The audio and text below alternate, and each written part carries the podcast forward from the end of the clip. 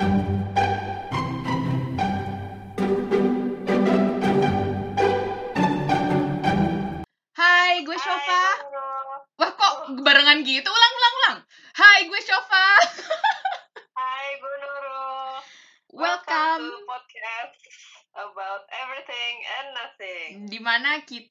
Ngalur ngidul to the extreme. Di sesi kali ini kita akan ngomongin mulai dari baju sampai Mhm. apalagi ya, Cek? Sampai rambut rontok, Sampai makanan, BPJS. sampai BPJS. Pokoknya berfaedah banget deh. Kita juga kayak sempet ngomongin mantan, mandi air es dan eh, kalian akan dengerin lah eh, kelanjutannya. Oke, enjoy ya.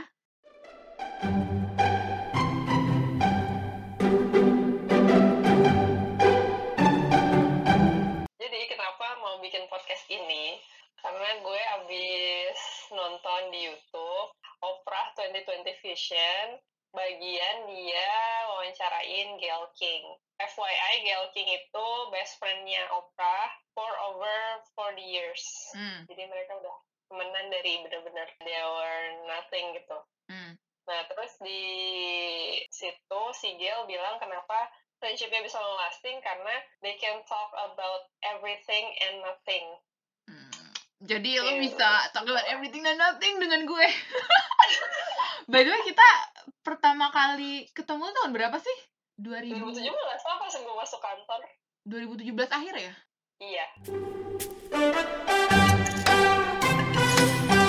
Oh, kita lagi ngomongin itu tadi apa baju. Oh Ya, iya. worth it nggak sih?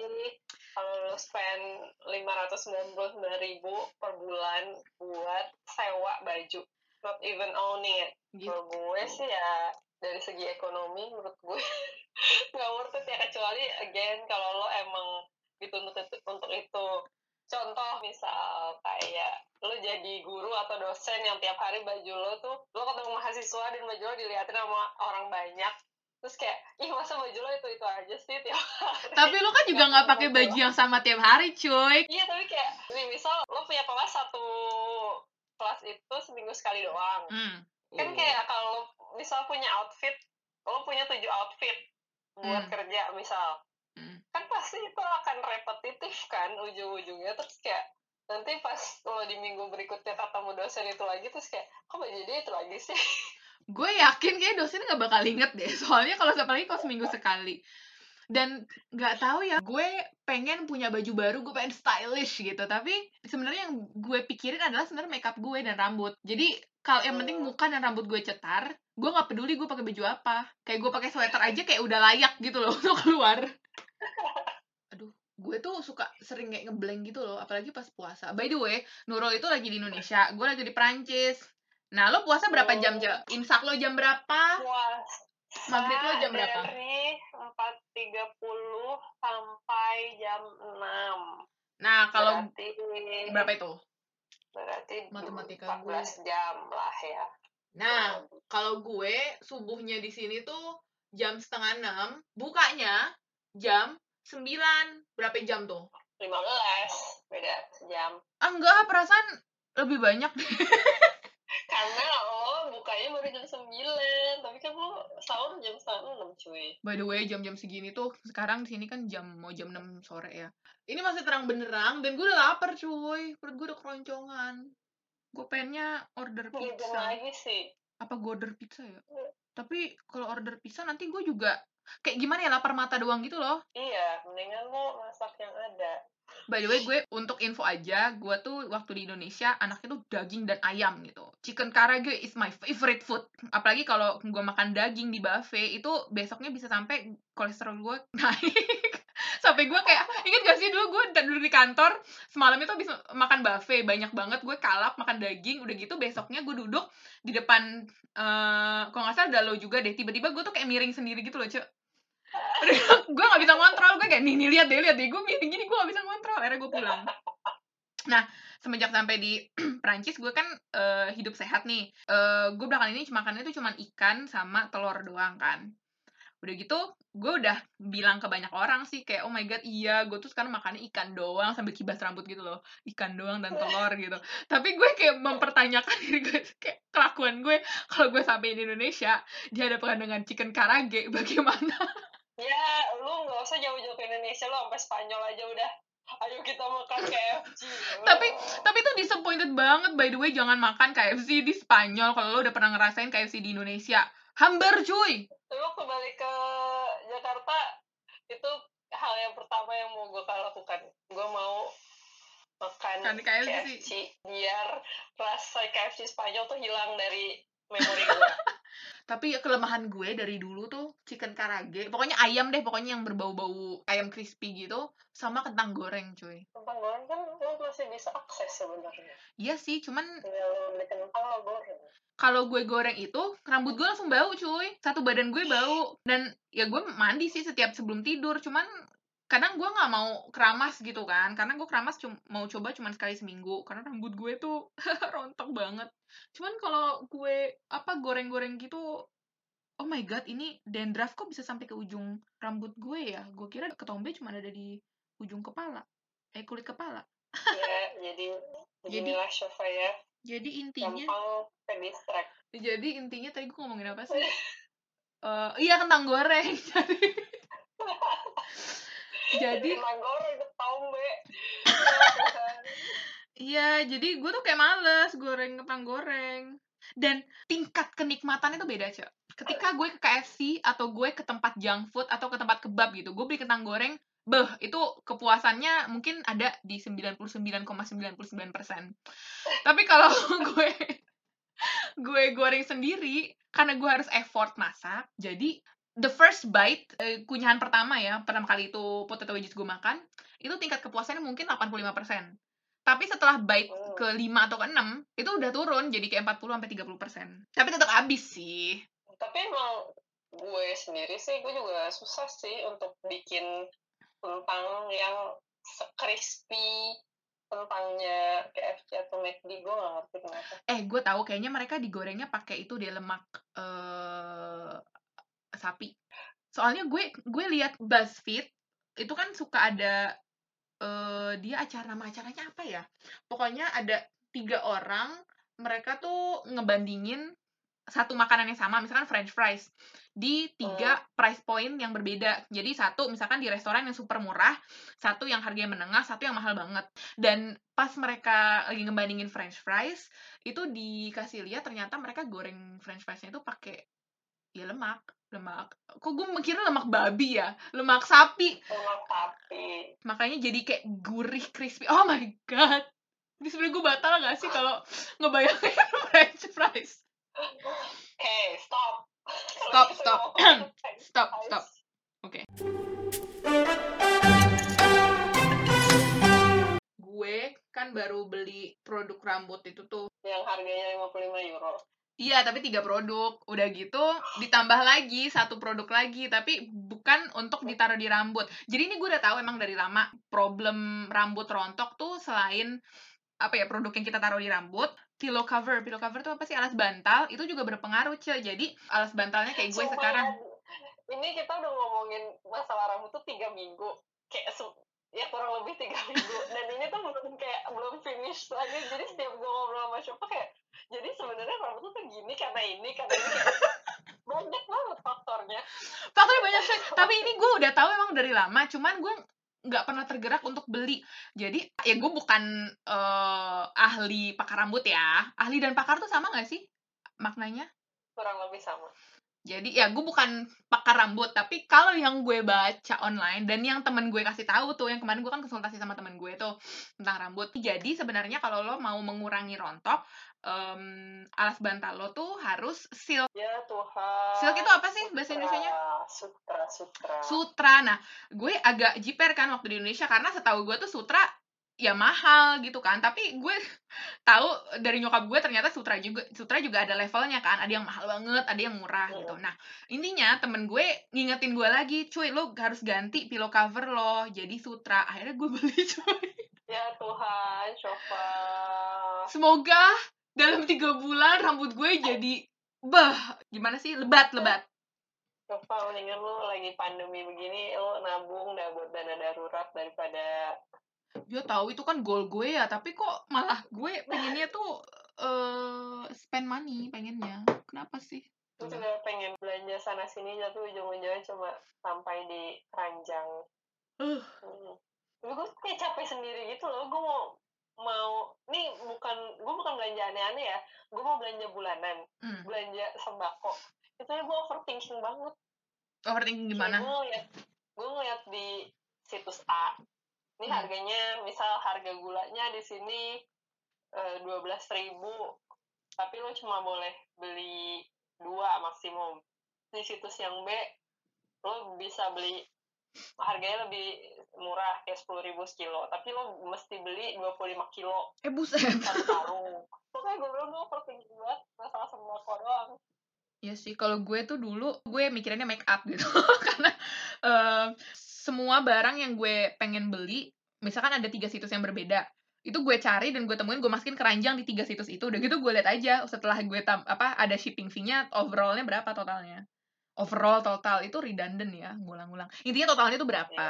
Gitu. Yang paling murah ya cus. Tapi biasanya bedanya juga cuma kayak sepuluh ribu gitu. Belanjanya lima ratus ribu. Gak ngepek. Terus kadang kayak, ah ini mahal ah shipping fee-nya. Tapi mau rugi. gue tuh penasaran ya, Cak. Kemarin kan gue udah cerita sama lo kayak waktu gue umur 22 sampai 24, gue freak make up. Eh, Mm-mm. tapi gue nggak regret.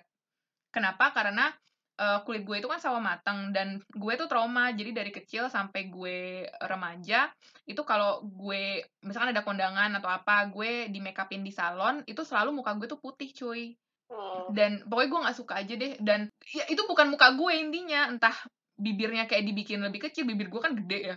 Atau hidung eh gue yang gue paling gak suka ya entah kenapa tuh ini hidung.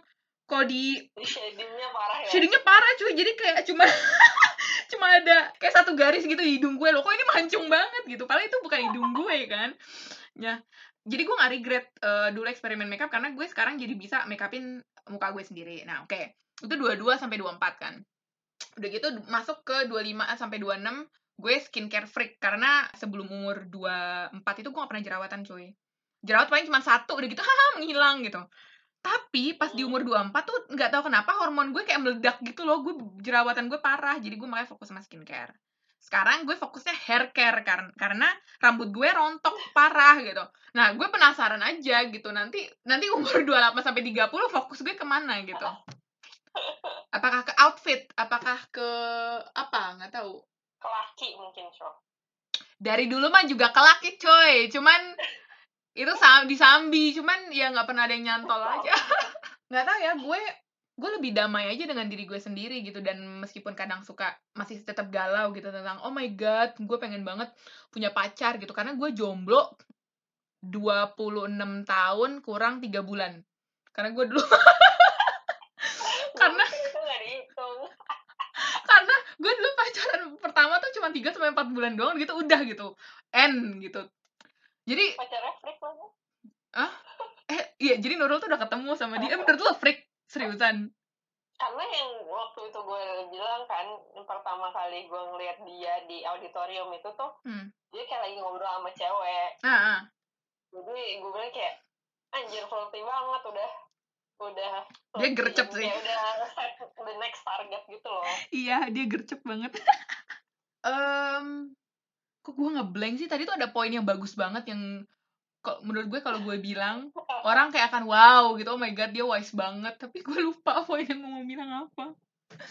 Ini karena kekurangan air dehidrasi aing tuh.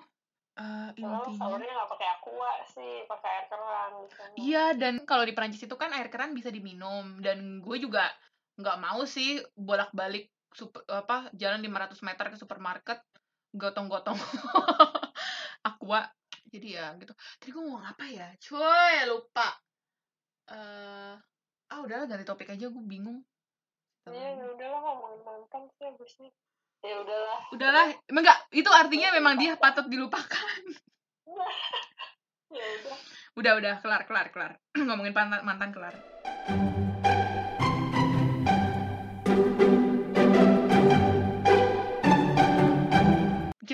Ngomongin uh, masalah pandemi ini kan, COVID di seluruh dunia. Mm, Hmm. udah gitu kita lagi ngomongin bahwa kalau di Amerika tuh uh, situasinya ya lagi uh, parah banget karena mereka nggak punya apa tadi lu bilang? Universal healthcare system. Yes, karena hampir semua insurance itu kan private kan. Mm-mm. Dan gue juga nggak tahu sih status Obamacare itu kayak gimana sekarang. Gue belum baca lagi. Udah gitu gue barusan nanya menurut, menurut lo pemerintah launching BPJS tuh hal yang baik atau enggak gitu? Menurut lo gimana, Cak? Menurut gue ada positif ada negatif. Eh, negatifnya dulu. Hmm. Negatifnya itu eh, berdampak ke orang-orang yang dulu punya askes. Jadi dari dulu sebenarnya Indonesia tuh udah punya yang namanya askes. Askes tuh apa? asuransi kesehatan. Ah, oke. Jadi itu yang punya eh, PNS, kayak polisi, militer, segala macam mereka tuh punya askes. Hmm. Tapi itu aksesnya pun minim banget. Jadi kayak eh, lo cuma bisa ke rumah sakit negeri dan itu pun ya sama sama kayak sekarang sih agak ribet. Jadi lo mesti ke puskesmas dulu, terus minta rujukan baru ke rumah sakit negeri. Tapi itu eh, lo pasti dapet perawatan karena nggak semua orang punya askes. Jadi nggak membludak gitu istilahnya, Hmm. masih bisa ketampung Hmm. semua orang. Nah, sekarang karena semua orang punya BPJS dan semua diwajibkan, jadi sistem healthcare kita tuh belum bisa nampung sebenarnya. Hmm. Itu jadi kayak lo nyuruh semua orang untuk kayak ayo berobat kalau sakit ayo berobat, tapi lo belum bisa nampung sebenarnya. Gitu. Jadi makanya antriannya panjang terus banyak yang nggak bisa masuk dibikin susah apa segala macam karena tuh susah bagusnya memang. Jadi untuk semua orang at least mereka punya akses. Kalau dulu kan orang tuh kayak takut ke dokter karena mahal. Hmm. karena nggak punya uang. Kalau sekarang mereka punya BPJS kan banyak juga orang yang nggak bayar bahkan BPJS ditanggung 100% sama negara. Tapi itu ya jadi bagus di part itu. Hmm. negatifnya yang tadi gue bilang karena belum siap aja sih sistem kesehatan kita. Gue lo nggak pernah nyobain nggak? Pas BPJS di uh, launching, gue tuh kan masih di cover asuransi kantor kan, dan itu Hmm. nggak bayar sama sekali kalau gue berobat ke rumah sakit dan uh, itu juga swasta gitu loh, jadi gue nggak perlu kayak ke puskesmas. Gue cuma bisa bilang, menurut gue inisiatif untuk ngasih opsi healthcare ke populasi itu bagus. Tapi ya itu tadi, gue kan nggak nggak tahu betapa ribetnya ya kalau lo gunain BPJS, jadi ya gue nggak bisa bilang sih. Iya, tapi memang gue ngelihatnya eh, kemarin kan suami gue yang di yang dia waktu di darah kemarin kan Hmm. rumah sakitnya ada walaupun swasta ada opsi untuk BPJS. Hmm. Tapi eh, service untuk BPJS tuh parah banget sih. Maksudnya? Jadi misal lo sama-sama kelas 1, BPJS sekarang bayar kelas 1 kan lumayan mahal nih, kayak 160 ribu gitu kalau nggak salah Hmm. sebulan. Nah, eh, suami gue kan karena asuransi, jadi kayak full service gitu loh. Hmm. Lo tiap hari kayak diganti ganti spray, dikasih baju ganti, Hmm. ya makan ya semua dapat makan. Cuma kalau yang BPJS tuh lo mesti bawa kalau gue nggak salah ya lo mesti Hmm. bawa spray sendiri, lo mesti bawa baju sendiri. Oh wow.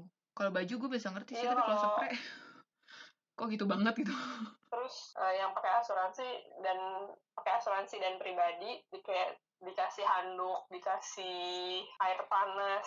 Bahkan orang BPJS tuh gak dikasih air panas cuy. Jadi lo orang sakit tapi lo disuruh mandi air dingin kan kasihan. Seger. sih jahat parah. Hmm, Tapi itu cuma di rumah sakit itu doang atau di semua rumah sakit kayak gitu? gue nggak tahu ya. Gue alhamdulillah nggak pernah dirawat selain Hmm. di situ. Jadi gue nggak tahu kalau di rumah sakit yang negeri bener-bener negeri setahu gue sih banyak fasilitas yang jadi berkurang Udah pasti. Oke, kayak oke. misal heeh, kayak misal harusnya lo kelas 1 bisa sendiri atau berdua ini bisa jadi ada yang bertiga By the way, tadi pas lo ngomongin air dingin. Jadi, Hmm, sebelum lockdown, gue browsing eh, gimana caranya agar otak kita tuh eh, siap gitu untuk produktif. Nah, itu kan semuanya dimulai di pagi hari kan. Salah satunya adalah dengan mandi air dingin. Nah, em, air, air dingin 100% air dingin yes. Jadi kalau di. Jadi kalau di tempat gue itu kan untuk shower itu kalau kita ke kanan itu berarti dingin banget, kalau ke kiri itu panas, udah gitu kalau di tengah-tengah Heeh. itu sedang gitu kan. Nah, enggak ini bener-bener dingin, ke kanan full gitu. Dan bayangin kalau lo lagi musim dingin gitu, mandi air dingin. Gila. Nah. Kemarin aja gue kayak tuh mau gue copot rasanya dingin banget cuy. Kayak pas nih ya lagi lagi isu covid. ya karena gue emang harus ke sana juga tapi karena lo Pak Parno jadi harus cuci tangan setiap setiap lihat wastafel gitu kan Uh. kayak lo tangan gue Kering dan dingin. Nah. kering dingin sampai berdarah lo tangan gue cek waktu Ih, hari ngeri sih? pertama Ih, kok ngeri. saking saking kering dan dinginnya Iya, kebayang-kebayang. Aduh. Paris kayaknya jahat Paris Oh, lo di Paris. Heeh. Iya, iya, iya. gue berdarah sih di sini nih di dekat-dekat kuku Hmm, dan itu lama untuk sembuhnya, kayak butuh kayak seminggu. Tapi akhirnya lo beli Lush itu kan yang ya yang bang my kita pecinta Lush Kamu by the way. habis. Dan ah, gue kan eh, bikin kita Ah. gue nggak bayangin kalau orang yang dengerin kita tuh kayak ini orang kok hidupnya enak banget ya dari dari jalan-jalan dari Eropa belilah sama segala mohon maaf dibayarin kantor ibu-ibu intinya kita fans sama Lush karena kita suka value mereka. Mereka kan all about sustainability. Itu intinya. dan semuanya natural ingredients Yes. vegan Dan gue suka banget tahu servisnya mereka. Jadi ketika lo masuk Lush, udah dari luar tuh menarik banget kan warnanya cetar banget kan. Wangi ujung jalan tuh wangi Wangi. Dan ketika lo masuk ke dalam, gue suka karena mbak-mbak yang kerja di situ tuh baik dan nggak pernah maksa kita untuk kayak beli satu produk gitu loh. iya Dia benar-benar hanya ngasih kayak rekomendasi ke kita apa yang kita butuhkan. Dan itu gue lihat itu di hampir di Nggak semua gitu ya kalau di sini Iya. kan SPG suka kayak iya kan Ini loh, Mbak. gitu dia kayak Iya. kalau ini udah ngasih tahu ya udah eh, silahkan kalau mau kalau lo mau mikirin dulu mau yang mana gitu Dan mereka tuh kayak nggak nggak bete kalau seandainya kita eh, nggak beli Nggak gitu. jadi nggak jadi ah dan gue juga eh, waktu itu kan karena gue bikin marketing report tentang Lush jadi salah satu misi mereka adalah dari segi ini ya kualitas service give the visitors a memorable experience itu satu dan kedua Hmm. Make them feel better than when they come in to the store. Jadi misi mereka adalah Hmm, visitor itu keluar lebih lebih legowo gitu daripada sebelum mereka masuk gitu kan. Iya. Gue udah berapa ya? Dua atau tiga tahun gue pakai Ultra Balm kalau ada kesempatan gue keluar negeri dan itu ada Lush selalu gue beli satu dan itu buat setahun. Dan itu pun nggak habis dan Nurul sebenarnya yang ngeracunin gue dengan Lush. Jadi yang menarik juga tentang Lush adalah uh, they spend zero on advertisement. Jadi mereka tuh benar-benar nggak ngeluarin biaya untuk iklan dan ternyata emang mereka fokusnya sama itu uh, customer satisfaction. Jadi kayak mouth to mouth aja. Ya, kayak Nurul ngeracunin gue dengan Lush gitu gue ngeracunin orang lain dengan Lush gitu gitu. Intinya tadi sebenarnya sebelum kita masuk ke Lush kita ngomongin tentang air dingin cuy, mandi air dingin. Jadi jadi mungkin 3 atau 4 kali seminggu kalau bangun pagi gue sengaja mandi air dingin. Dan gue merasa gue bisa produktif karena kalau gue mandi air hangat gue tuh badan gue jadi kayak ha relax. Jadi gue bawanya pengen relax. Dan kalau gue mandi air dingin tuh gue langsung tegang tau gak sih? Lu bakal ketawa deh kalau lu dengerin gue lagi shower. Nih gue masuk kan ya shower gue nyalain showernya. Begitu pertama gue mulai dengan cuci tangan dulu nih biar oke biar apa? Biar nggak terlalu shock gitu. Gue mulai dengan cuci tangan gue udah keluar kamar mandi lagi gak jadi mandi dingin banget jadi. Iya, jadi gue cuci tangan udah gitu gue kayak hitung satu dua tiga gitu loh. Oke satu dua tiga wah masuk. Dan dulu gue teriak-teriak tau kayak oh my god oh my god oh my god. Kayak oh my god ini dingin banget. Gue sampai gue masih gue tuh bener histeris gitu kayak orang kesurupan kalau lagi mandi air dingin. Cuman udah gitu ya udah gitu kelar. Eh, gue mandinya jadi cepet jadi gue nggak eh, ngabisin air juga kan. Kalau air panas kan gue pengennya lama-lama di shower kan. Nah udah gitu pas gue cerita sama salah satu teman sekelas gue dia kirim ke gue link eh, tentang nih ada satu bapak-bapak gue lupa namanya siapa intinya he's all about the ice life. Dia tuh kayak mempromosikan berendam dalam ice tub. Jadi air yang isinya tuh es. Ternyata ada banyak riset yang membuktikan bahwa ada ya ada benefit health benefit ketika lo mandi eh, air dingin eh, at- atau enggak ya kayak mandi dalam es batu gitu gitu kan. Udah gitu, tapi gue bilang sama temen gue kayak, coy gue nggak se ekstrim gini juga gitu, gue nggak mau mandi dalam es batu. tapi gue nggak ngerti kenapa kalau atlet abis main Hmm. itu pasti mereka berendam ice bath Kenapa ya? Kalau logikanya kan harusnya mandi air hangat kan? Kayak kan lo jadi kaku nggak sih badan lo jadinya Iya, aneh ya. gue yakin ini ada scientific explanation-nya cuma Oke, ya, gue cari ya sekarang.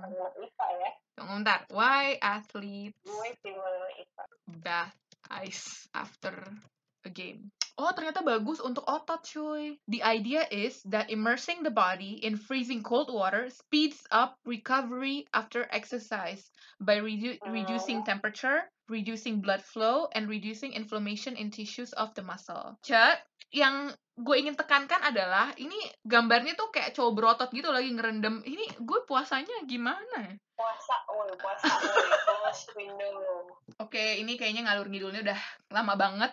Jadi gimana kalau kita akhirin? ya kalau bosenin dan gak jelas. Ya semoga menghibur dan semoga kalian gak bosen dan masih mau dengerin kita next time. Oke, see you. semoga kita produksi lagi ya. Bye. Bye, see you next time.